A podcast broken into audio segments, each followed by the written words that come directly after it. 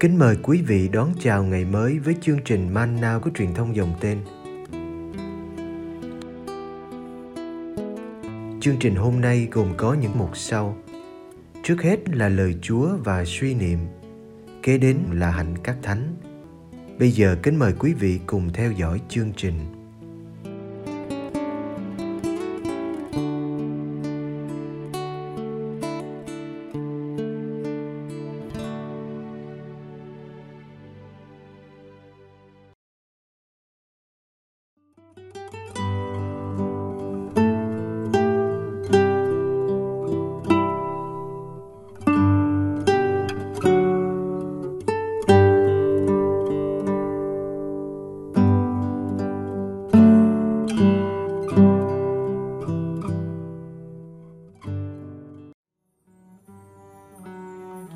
Kinh sư nói Đức Giêsu lấy quyền Beelzebul mà trừ quỷ. Marco chương 3 từ câu 22 đến câu 30. Còn các kinh sư từ Jerusalem xuống thì lại nói rằng người bị quỷ vương Beelzebul ám và người dựa thế quỷ vương mà trừ quỷ. Người liền gọi họ đến, dùng dụ ngôn mà nói với họ. Satan làm sao trừ Satan được? Nước nào tự chia rẽ, nước ấy không thể bền. Nhà nào tự chia rẽ, nhà ấy không thể vững. Vậy Satan mà chống Satan, Satan mà tự chia rẽ thì không thể tồn tại nhưng đã tận số. Không ai vào nhà một người mạnh mà có thể cướp của được. Nếu không trói người mạnh ấy trước đã rồi mới cướp sạch nhà nó. Tôi bảo thật anh em, mọi tội của con cái loài người, kể cả tội nói phạm thượng và nói phạm thượng nhiều đến mấy đi nữa thì cũng còn được tha. Nhưng ai nói phạm đến thánh thần thì chẳng đời nào được tha mà còn mắc tội muôn đời. Đó là vì họ đã nói ông ấy bị thần ô uế ám.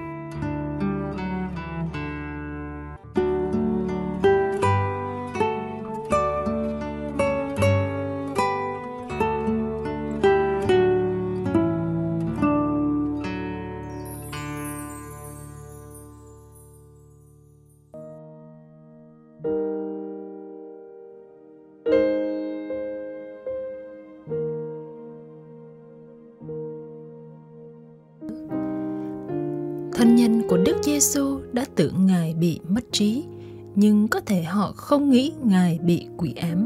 Dù trong thế giới ngày xưa, mất trí thường bị coi là do quỷ ám. Các kinh sư đến từ thủ đô Jerusalem có thái độ quyết liệt hơn nhiều. Họ tố cáo Đức Giêsu là người bị quỷ ám, không phải quỷ thường, mà là quỷ vương Beelzebul. Hơn nữa, họ cho rằng Ngài trừ quỷ nhờ dựa thế của quỷ vương. Lời tố cáo trên đây của những kinh sư thật là nghiêm trọng, vì ai dựa thế như vậy là thông đồng với quỷ, có thể bị sự tử.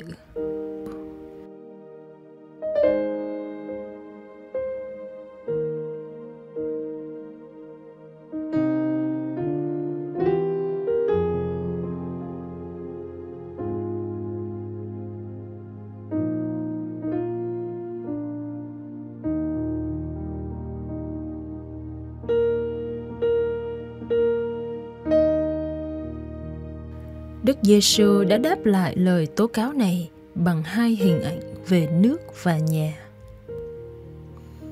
Đức Giêsu nhìn nhận sự hiện diện và hoạt động của nước Satan trong thế gian này. Nước này có tôn ti trật tự, được lãnh đạo bởi quỷ vương, đó là Satan hay Beelzebul, kẻ cầm đầu các quỷ nhỏ. Satan muốn bành trướng nước của mình trong thế giới loài người. Nó sai các quỷ nhỏ đi khắp nơi lôi kéo mọi người, chẳng trừ ai. Theo Thánh Ignacio, Satan thường cám dỗ ta theo ba bước. Từ sự ham muốn của cải đến hư danh thế gian và cuối cùng là kiêu ngạo, rồi sau đó đi đến mọi nét xấu khác. Như thế, Satan khôn khéo đánh bẫy và trói buộc con người. Đức Giêsu đã không bắt tay với Satan để đổi các quỷ cấp dưới. Ngài tấn công trực diện vào nước của Satan, phá đổ nước này và khai mở nước Thiên Chúa. Cuộc chiến không dễ dàng và còn kéo dài đến tận thế.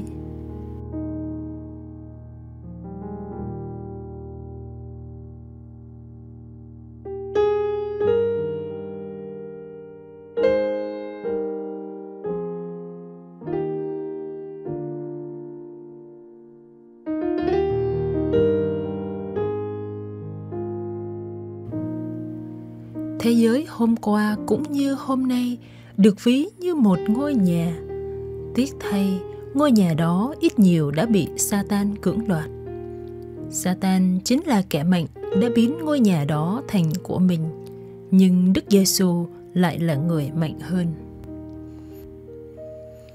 Người mạnh hơn đã trói kẻ mạnh lại và tước đoạt những gì nó đã chiếm tước đoạt chính là giải thoát những ai bị Satan cầm giữ và trả lại cho họ quyền làm chủ đời mình, quyền sở hữu căn nhà của họ. Hôm nay, Chúa Giêsu vẫn tiếp tục tấn công Satan. Ngài không ngừng chinh phục thế giới này cho Thiên Chúa và mời chúng ta cộng tác để xây dựng nước Chúa trên trần gian.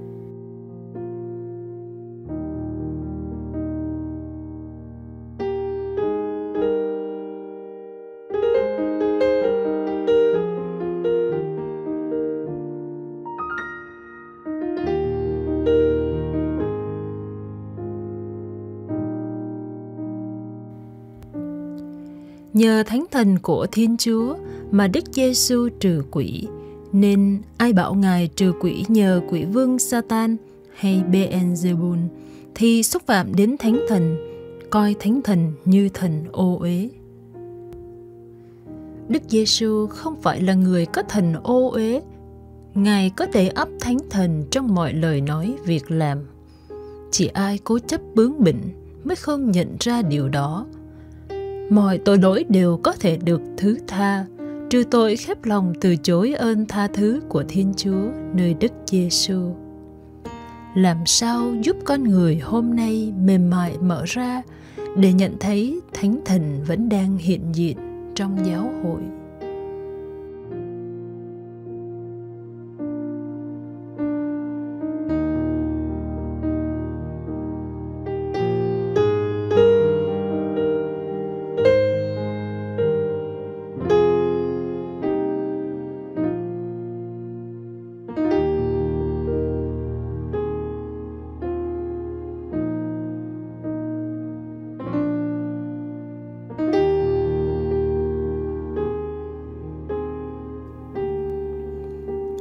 Lạy Chúa Giêsu, dân làng Nazareth đã không tin Chúa vì Chúa chỉ là một ông thợ thủ công.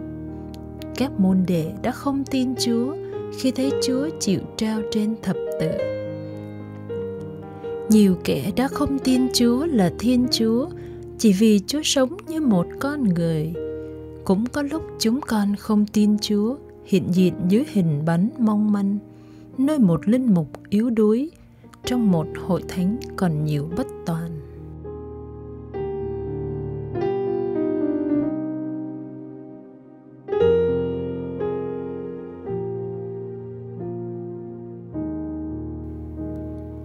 Dường như chúa thích ẩn mình nơi những gì thế gian chê bỏ, để chúng con tập nhận ra ngài bằng con mắt đức tin. Xin thêm đức tin cho chúng con để khiêm tốn thấy ngài tỏ mình thật bình thường giữa lòng cuộc sống.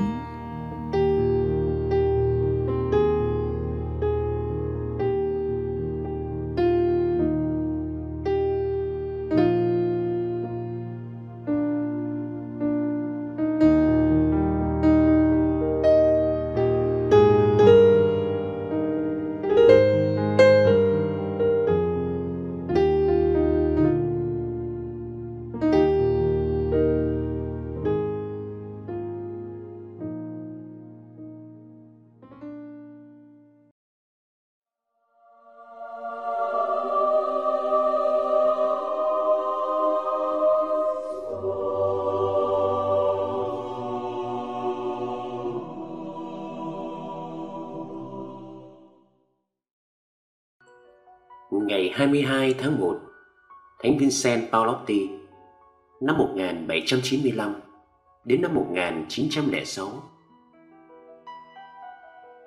Vincent Paulotti sinh năm 1795 tại Roma, Ý Đại Lợi.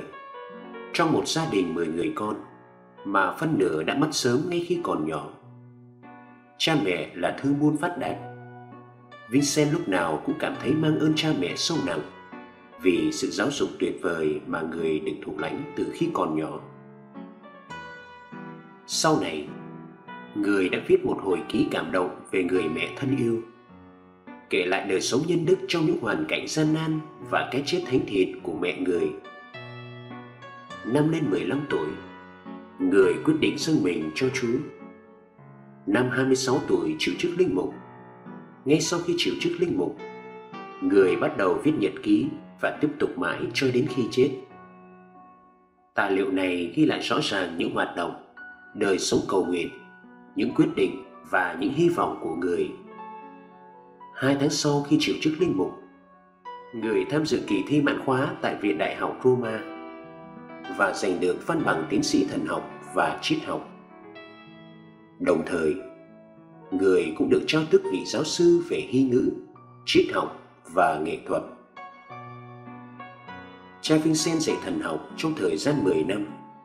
Cha làm linh hướng cho nhiều đại học và trụ viện tại Roma. Cha còn thành lập ba hội dòng Palottines, các nữ tu tông đồ công giáo và dòng các nữ tu thử sai Palottines. Các hoạt động từ thiện của người bao gồm cả việc cha làm tuyên úy cho các binh sĩ, nhất là những người đau yếu người còn trợ giúp các tù nhân trong những phút cuối đời của họ. Thành lập nhiều trường truyền giáo và một cô nhi viện lớn. Quyên góp các quỹ truyền giáo. Thành lập các nghiệp đoàn cho các thợ thuyền các ngành nghề. Đồng thời cha còn thành lập các trường hướng nghiệp cho thanh thiếu niên. Trong thời kỳ có nạn dịch tả năm 1837, cha đã hoạt động tích cực, giúp đỡ các người mắc bệnh thành lập các tổ chức cứu trợ để nâng đỡ cho người bị bệnh và thân nhân của họ. Trước những công việc cha đã làm, cùng với các thành tựu khác, dân chúng Roma đã tri ân tặng cho người danh hiệu Thánh Philip Neri thứ hai. Trong các bức ảnh của thánh nhân, người ta thường họa hình ngài trên tay cầm chiếc hộp có hình Đức Mẹ và Chúa Giêsu. Trong thời kỳ ấy, Tại Ý, người ta có thói quen hôn tay linh mục mỗi khi chào gặp và từ giã. Thánh Vincent không thích thói lệ ấy, nhưng thấy khó tránh, nên Ngài nhờ người ta làm cho Ngài một chiếc hộp đặc biệt. Bên trong có tượng Đức Mẹ và Chúa Hải Nhi. Thánh nhân sẽ dơ chiếc hộp này ra cho người ta hôn kính, thay vì hôn tay Ngài. Trong thời gian làm việc chung với các chủng sinh, thánh nhân đã quen và hướng dẫn nhiều người. Sau này trở thành những nhân vật nổi tiếng khắp thế giới và hữu dụng cho giáo hội. Cha vincent bị cảm lạnh nặng. Có lẽ vì cho người hành cắt chiếc áo choàng của người trong một đêm mưa lạnh giá. Mà qua đời ngày 22 tháng 1 năm 1850 đúng như ngài đã tin báo trước. Thánh nhân được mai táng trong nhà thờ thánh Salvatore ở Onda nhiều người có uy tín và thế giá đã xác quyết về một hương thơm dịu dàng phảng phất suốt một tháng trời trong gian phòng nơi người qua đời, mặc dù cửa sổ phòng vẫn mở. Nhân dịp kỷ niệm 100 năm ngày qua đời của cha Vincent Paolotti, Đức Giáo Hoàng Pio thứ 12 đã tôn phong ngài lên bậc chân phước và Đức chân phúc Giáo Hoàng Gioan thứ 23 đã long trọng tôn phong cha lên bậc hiển thánh ngày 20 tháng 1 năm 1963.